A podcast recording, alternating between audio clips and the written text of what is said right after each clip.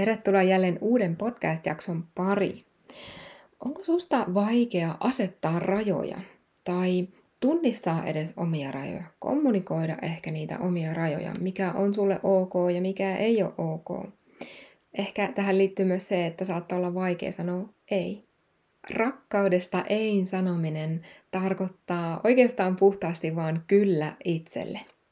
Ja kun osaa sanoa kyllä itselle, niin hyvinvointi kyllä olennaisesti lisääntyy. Tässä jaksossa haluankin jakaa sun kanssa mun suosikki näkökulmat siihen, miten sanoa rakkaudesta ei. Ihania kuunteluhetkiä.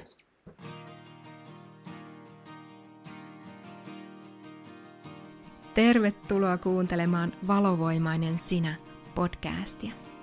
Minä olen Veera Schmidt ja haluan sydämestäni tukea sinua aktivoimaan tajanomaisen elämän koodeja ja elämään aidosti täyttä elämää. Nyt on sinun aikasi.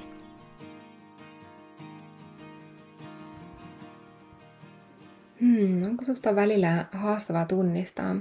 Hmm, haluatko se sanoa ei vai kyllä? Tai tuntuuko haasteelliselta ehkä tuoda omaa mielipidettä, omaa näkemystä esiin? Sanoa ääneen jotain, mikä on itselle merkityksellistä? Tai tuntuuko susta ehkä, että sä oot jotenkin väsynyt ja uupunut ja sä et oikein vielä osaa tunnistaa, että mistä se johtuu.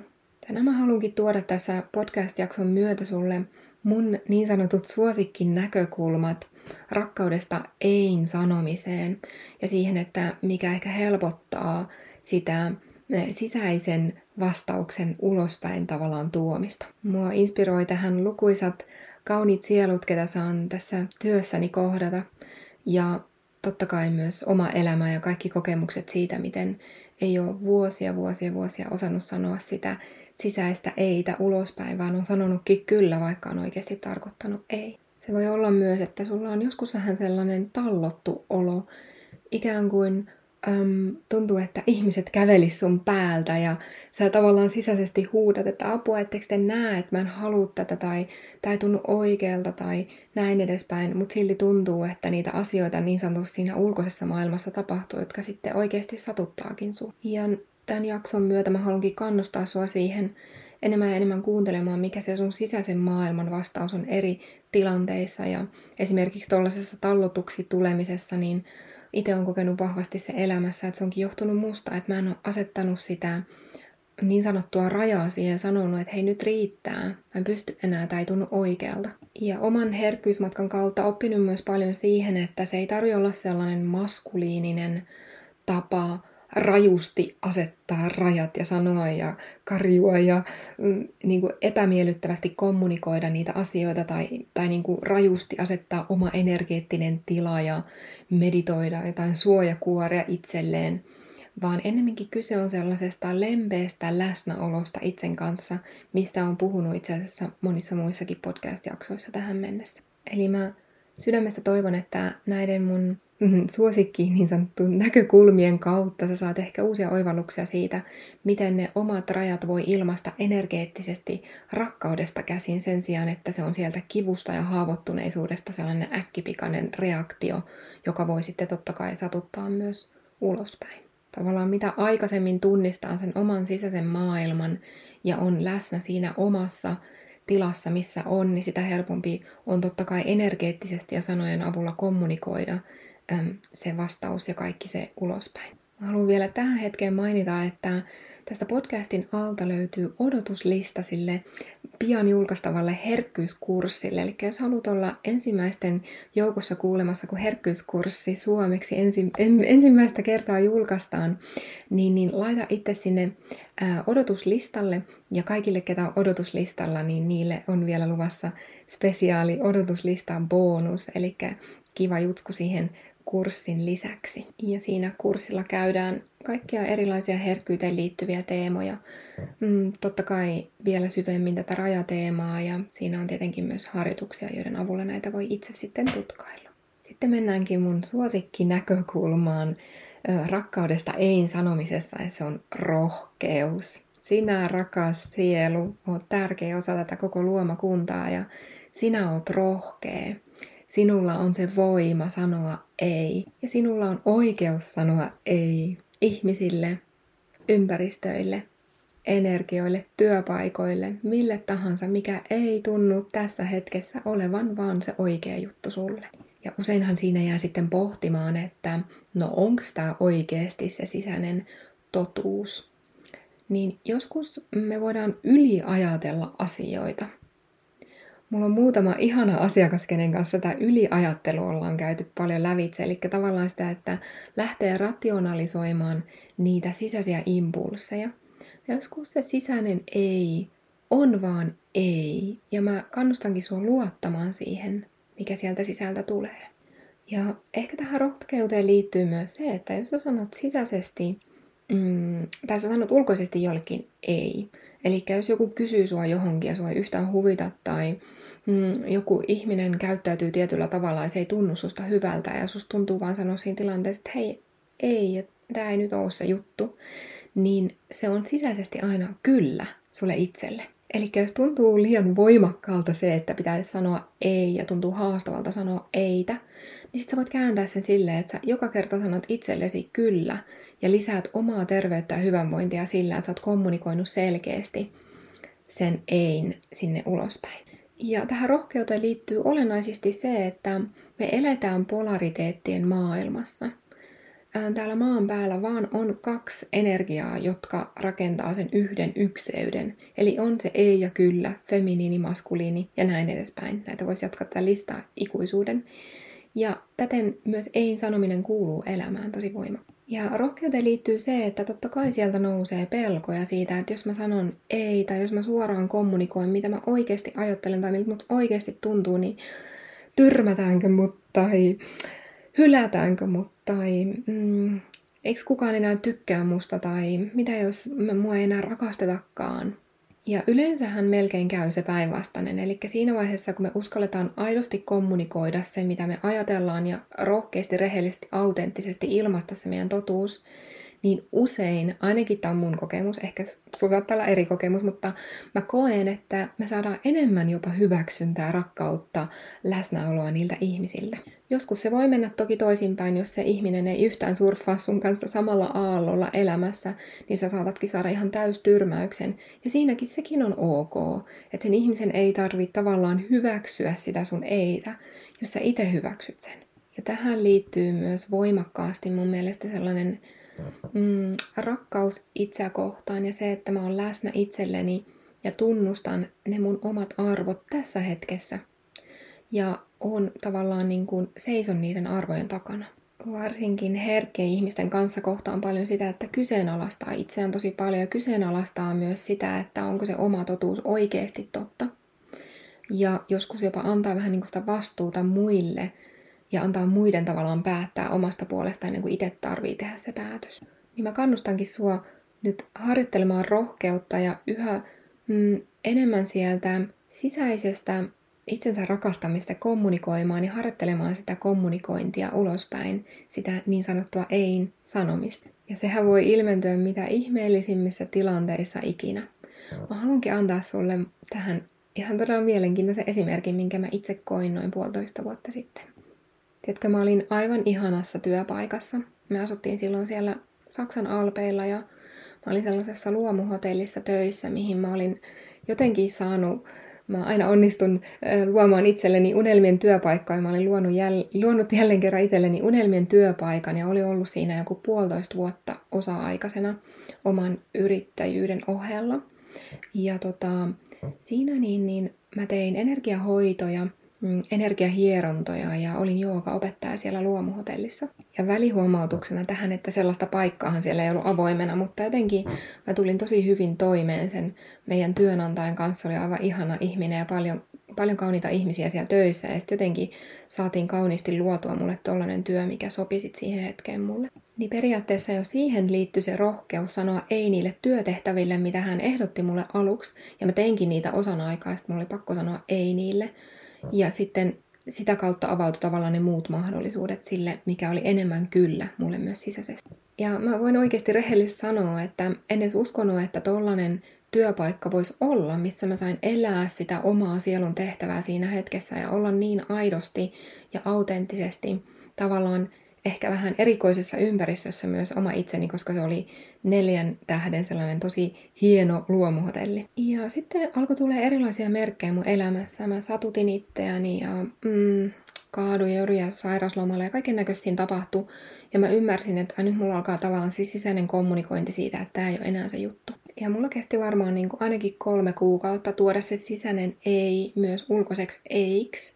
Mä koitin vähän silleen niin kuin vihjailla eri, eri kautta sille työnantajalle ja meidän tiiminjohtajalle kaikille, että tämä ei nyt oikein enää ole se mun juttu. Ja voin sanoa, että siinä vaiheessa ei ollut kyllä hajuakaan siitä, mikä se oma juttu sitten olisi ollut. Niin kuin, että olisiko mä lähtenyt sieltä pois vai mitä mä olisin siinä vaiheessa oikeastaan edes halunnut. Mä muistan sen päivän, kun mm, mä olin päättänyt, että mä menen sinne työnantajan juttusille ja sanon, että mä en halua enää. Ja mulla ei ollut seuraavaa askelta tiedossa. Mulla ei ollut tiedossa. Siinä vaiheessa mulla oli oma hoitohuone Saksassa sellaisella joogastudiolla, missä mä tein hierontoja ja energiahoitoja, mutta mä tiesin, että siitä ei tullut vielä tarpeeksi tuloa, että mä olisin voinut täysin elää sillä ja sitten plus joogan opetuksella.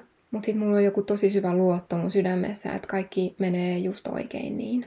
Mua pelotti ja karmi se kohtaaminen mennä siihen sen ihanan työntekijän, työnantajan eteen mutta, ja hänen vaimonsa eteen, mutta jotenkin se oli aivan karmivaa mennä sinne ja sanoa se, että mä en oikeasti pysty tekemään tätä työtä enää. Ja siinä oli vielä se ristiriita, että sehän oli tavallaan sitä työtä, mitä mä halusin tehdä, mutta se oli liian intensiivistä tavallaan sille, mm, ehkä voi sanoa myös siitä herkkyydestä käsin, sitä työtä oli vähän niin kuin liikaa. Ja se olikin jännintä siinä, että sitten mun työnantaja, Saksassa aina sanotaan niin kuin rouva näin ja näin, ja siihen aikaan mun nimi oli Pelkonen, se että rouva Pelkonen, mutta te olette niin hyvä työntekijä, te osaatte ja kaikki asiakkaat tykkää, tykkäävät teistä, ja te olette pitäneet mahtavia retriittiviikkoja täällä ja kaikkea, mitä se siihen sanoi. Niin se ei helpottanut yhtään sitä päätöstä, että ei se ole mun paikka enää. Mä jotenkin huomasin, että sen hotellin värähtelytaso ja mun värähtelytaso ei enää mennyt siihen ja jotenkin tehnyt sen päätöksen jo kauan sitten elämässä, että mä seuraan sitä värähtelyn aaltoa, sitä ympäristöä, joka värähtelee sillä tasolla, kun mun sisäinen värähtelee, jotta mä voin kasvaa ja tuntea itseni kodikkaaksi. Sitten me käytiin sitä keskustelua siinä ja siinä tuli vaikka mitä argumentteja niin kuin sen eteen, että voisiko ehkä palkkaa nostaa tai mitä tahansa. Ja ne olisi ollut niin helppoja myöntämisen kohteita, mutta sitten mä sanoin, että mä en, mä en vaan pysty tähän. Ja Saksassa työkulttuuri on vähän sellainen niin kuin kovempi mun mielestä kuin Suomessa, tai jotenkin siellä on vähän sellaista niin kuin raakaa, että se inhimillisyys jää jo tosi sivuun mun kokemuksen mukaan.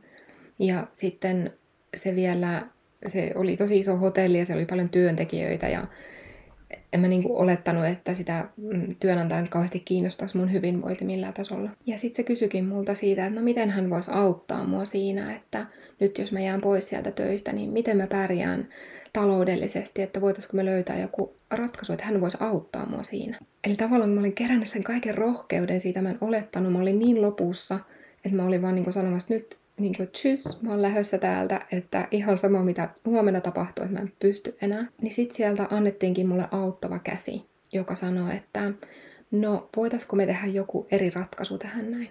Ja mä olin siis itse it- irtisanomassa itseäni ja sitten se työnantaja sanoi, mutta hei mä voin irtisanoa sut, niin sit sä saat jotain, sieltä saa jotain tukirahaa sen avulla, jos mut irtisanottiin siinä hetkessä. Ja sitten se koko rohkeus palkittiin ja mä muistan, kun mä olin niin huentunut, kun mä lähdin sieltä. Ja miksi mä kerron sulle tämän koko tarina? Ei ole tietenkään, että mä haluan kertoa tämän tarinan, vaan sen ytimeen siinä totta kai, että se tarvii ihan älyttömästi rohkeutta välillä seurata sitä aitoa sielun polkua, sitä omaa värähtelyä. Mutta sitten kun sen tekee sen päätöksen eikä jää siihen vanhaan, niin sitten se energia vapautuu. Sitten tulee sellainen oikeasti sisäisesti myös vapaa olo.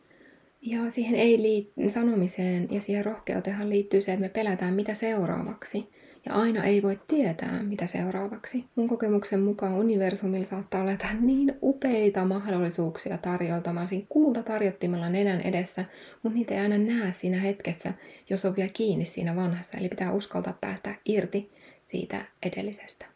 Ja mä jotenkin totakin ennen totta kai tehnyt monta kertaa samantyyppisiä päätöksiä, mm, mutta tota ennen varsinkin niin kuin pohdin just sitä, että mä oon tämän maan lapsi, mä oon inkarnoitunut tänne puhtaan rakkauden nimessä, puhtaasti tukemaan maapallon värähtelyn nousua, niin se on ihan mahoton yhtälö oikeastaan, että mä jäisin ihan paljaille pulle ja mulla ei olisi mitään tukiverkkoa, mulla ei olisi rahaa ruokaan tai näin edespäin. Eli kun menee tosi syvälle niihin pelkoihin, niin mä huomasin, että sieltäkin tuli se kuoleman pelko ihan viimeisen. Mä pelkään, mun pitää nyt jo lähteä maan päältä pois. Eli sano rohkeasti ei silloin, kun susta tuntuu ei. Ja uskon, että mitä ihmeellisimpiä mahdollisuuksia avautuu myös sulle. Sitten hei, mennään seuraavaan näkökulmaan, kun tutkaillaan rakkaudesta ein sanomista. Tai ennen kaikkea naisille. Eli syklisyys ja syklisyyden kanssa eläminen, syklisyyden suuri kunnioittaminen. Sinä naiskuuntelija siellä, niin se syklisyys, mikä sinussa elää, on tosi suuri rikkaus ja tosi suuri sellainen kompassi siellä sisällä. Ja syklisyyden avullahan me voidaan opetella sitä ei-sanomista todella voimakkaasti. Ja mm, ennen kaikkea tietyt syklin osat opettaa meitä ei-sanomisesta. Jos sä mm, vuodat, eli sulla on säännöllinen kuukausi, ku, kuukautisvuoto, niin, niin yleensä se niin sanottu sisäisen syksyn ja sisäisen talven aika on se, kun me sanotaan ei ulkomaailmaan enemmän ja sitä kautta enemmän kyllä meille itselle. Eli se on tavallaan se ovulaation jälkeinen aika ja premenstruaation ja menstruaation aika. Silloin siellä usein se meidän sisäinen kriitikkokin haluaa tulla nähdyksi ja haluaa saada sitä huomiota, niin, niin tavallaan sillä kun me sanotaan ulkomaailmalle useammin sitä eitä tai otetaan itsellemme enemmän tilaa, mikä on energeettisesti ei-sanominen ulkopuolelle, niin sitä kautta meillä on myös enemmän aikaa sille sisäiselle kriitikolle katsoa vähän niitä omia, omia juttuja, mitä siinä tulee pintaan. Tämä premenstruaation aika, sisäinen syksy on varsinkin tosi herkullinen tähän. Ja sitten jos sä äm, syklinen oot kuun kanssa, eli sulle ei ole kuukautisvuotoa niin sanotusti, niin silloin se olisi se aika, kun tavallaan täydestä kuusta uuteen kuuhun. Ja mä haluan nimenomaan korostaa sitä, että se on harjoitus. Eli että me harjoitellaan ja ymmärretään sen rakkauden merkitys siinä ei-sanomisessa. Ainakin omassa kokemuksessa on tosi helppo nykyisin sanoa just syksy- ja talven aikaan ei eri asioille, ympäristöille, ihmisille, tietoisesti tehdä se valinta. Mä oon kääntänyt sen erittäin voimakkaasti sellaiseen sisäiseen kyllään ja sitten mä juhlin aina sitä sisäisen kyllän ajanjaksoa. Eli sä voitkin nyt alkaa tarkkailemaan nimenomaan näitä syklin vaiheita ja sitä, että miten näissä sä voitkin harjoitella nimenomaan sitä eitä. Ja joskushan meillä on takai myös elämässä sellaisia pidempiä ajanjaksoja, syklejä, niin kuin esimerkiksi talvi meillä täällä Suomessa, jolloin me ehkä käännytään enemmän sisäänpäin ja ollaan enemmän siinä sisäisessä kyllässä. Mä käänsin tänne nyt tälleen kauniisti. niin, niin niitä on hyvä harjoitella ja hyvä myös tiedostaa tavallaan, missä sä meet just omassa elämässä nyt. Onko sä enemmän siinä sellaisessa itse tutkiskeluvaiheessa enemmän kääntynyt sisäänpäin vai onko sä niin, kuin niin valmis sanomaan kyllä koko maailmalle ja kaikille uudelle ja oot kerännyt koko talven sitä energiaa ja mutta voit vähän tutkailla, että missä vähän itse meet just näihin liittyen. Ja mä haluan myös kertoa sulle, että tässä kevään aikana meillä aukeaa Verenvoima nettikurssin toinen kierros. Se on kiertotietoisuuteen ja paljon, paljon, paljon enemmän siihen pyhän feminiinin herättämiseen, kauniisiin initiaatioihin, sun pyhään feminiiniseen voimaan. Niin tätä kurssia pidän yhdessä juurimaman Marian kanssa ja meillä on nyt odotuslista tälle kurssille, eli kannattaa liittyä myös tämän kurssin odotuslistalle linkin löydät tästä podcastin alta, jos kutsuu sua tutustua vielä vahvemmin tavallaan siitä henkisestä näkökulmasta sun sykliin, syklisyyteen ja mm, jos olet valmis tavallaan herättämään sen tosi voimakkaan naisen, joka tuntee oman voimansa, niin henkiin. Tässä myös kaikille odotuslistalaisille on tiedossa bonus, eli jos vähänkin kutkuttaa sukeltaa syvemmälle tähän aiheeseen, niin voit, löydät sen linkin tästä podcastin alta. Sitten mennäänkin mun kolmanteen suosikkinäkökulmaan tähän rajojen asettamiseen riittyen rakkaudesta. Ja se on sellainen kuin sukulinjasta tulevat mm, taakat, sukulinjasta tulevat uskomukset ja käyttäytymismallit. Sieltä saattaa löytyä sellaista, että sanoo tosiaan useimmin kyllä, kun oikeasti tarkoittaa edes kyllä. Ja näiden taustalla voi totta kai olla uskomuksia. Esimerkiksi siitä, että ei ole riittävä, ei ole oikeanlainen tai ei ole hyväksytty. Ja tässä tosi paljon myötätuntoa myös kaikille niille sieluille, meidän esiäideille, esi-isille, jotka on kulkenut täällä maan päällä ennen meitä. Mä haluankin rukouksena nyt teille kaikille sanoa, että kiitos kaikesta siitä, mitä te olette täällä maan päällä luone, luonut ennen meitä. Ja kiitos kaikesta siitä viisaudesta, mitä me saadaan oppia teiltä. Kiitos, kiitos, kiitos esi-isät ja esiäidit. Ja samalla kun me tunnetaan kiitollisuutta meidän sukulinnasta esi-isistä, esiäideistä, niin on tosi hyvä tiedostaa, että me ei myöskään tarvi tavallaan ottaa kaikkea silleen sataprosenttisesti sieltä, mitä he on kokenut. Vaan me voidaan tiedostaa, että me ollaan se uusi sukupolvi, jotka luo uudenlaista elämää, uudenlaista maata ja maapalloa. Tähän myös taustana se, että tuhansia tuhansia vuosia on elätty siinä patriarkaalisessa tietoisuudessa ja siinä yhteiskunnallisessa järjestyksessä. Ja tästä, tähän liittyen saa, saattaa meissä pesiä tavallaan niitä uskomuksia siitä, että me ei oltaisi esimerkiksi naisina jotenka riittäviä, oikeanlaisia tai hyväksyttyjä. Ja se voi taas vaikeuttaa sitä, että me kommunikoidaan sitä aitoa totuutta ulospäin ja sanotaan ei, ollaan siinä omassa voimassa ja kommunikoidaan omasta voimasta käsin. Se voi tuntua välillä siltä, kun ihan joku lasti tai joku juttu, joka hidastaisi mm, vähän niin kuin sellainen selkäreppu, minkä kanssa on vaikea kulkea eteenpäin. Mutta se, että meillä on äm, päätös, äm, oikeus ja meillä on valinta, että meidän ei tarvii pitää sitä omana totuutenamme enää. Ja just sinä voit olla myös se sun sukulinjan äm, nainen tai mies, joka tekee sen päätöksen, että sä et kanna sitä enää mukana. Ja tähän voi liittyä se esimerkiksi naiskollektiivissa elävä äm, uskomus siitä, että pitäisi olla jotain jollekin, pitäisi olla miehille jonkunlainen, pitäisi sanoa miehille kyllä, vaikka ei oikeasti sisäisesti haluakaan sanoa kyllä. Ne on ehkä aika kärjistettyjä esimerkkejä, mutta ne on tosi todellisia, mitä kohtaan monien naisten kanssa työskennellessäni ja myös omalla kohdalla kohdan. Eli sinä voit olla se, joka päättää tehdä muutoksen, joka päättää astua omaan voimaan, päättää päästä irti siitä lastista ja selkärepusta, mitä on kantanut sieltä sukulinjasta. Ja tämä on tosi tärkeää sisäistä työtä, tämä on meidän puhdistustyötä tällä hetkellä täällä maan päällä, jotta se uusi maailman järjestys ylipäänsä pääsee syntymään. Ja hei, jos et ole vielä kuunnellut valovoimainen sinä, ihan ensimmäistä podcast-jaksoa, niin siinä käytiin myös näitä uskomuksia lävitse, mitä tässä viimeisessä kohdassa nyt mainitsin. Niin kannattaa kuunnella se. Mä rohkaisen sua sanomaan ei silloin, kun tuntuu eiltä. Jos se on vaikeeta, niin tutki sitäkin, että miksi se on vaikeeta, ja sekin on ok, että se on vaikeeta. Ja yhä enemmän ja enemmän tunnista se rakkauden ääni, joka on sinussa, ja se rakkauden äänellä puhuminen on tosi arvokasta. Silloin myös ihmisillä, jotka on sun ympärillä, niin heidän on helpompi olla sun kanssa, koska ne tietää, että ne on totuuden kanssa tavallaan äm, kanssakäymisissä. Jos sulla on tosiaan sellainen tallottu olo, niin mä kutsun sua kutsumaan sen oman voiman läsnä. Sen voiman, josta sä uskallat olla omassa totuudessa. Ja mä oon luonut tähän liittyen myös sen oma tila meditaation, mikä nimenomaan voimaannuttaa tuntemaan rakkaudesta käsin läsnäolon kehossa – läsnäoloa omassa energeettisessä tilassa ja tästä tietoisuudesta käsin kommunikoimaan myös niitä omia tarpeita ja omaa sisäistä maailmaa ulospäin. Linkin siihen meditaatioon löydät myös tästä podcastin alta. Ja sitten ihan lopuksi haluan kiittää kaikista viesteistä, joita on saanut tähän podcastiin liittyen. Kiitos, kiitos, kiitos sun ajasta, läsnäolosta ja kiitos, että oot just sellainen kuin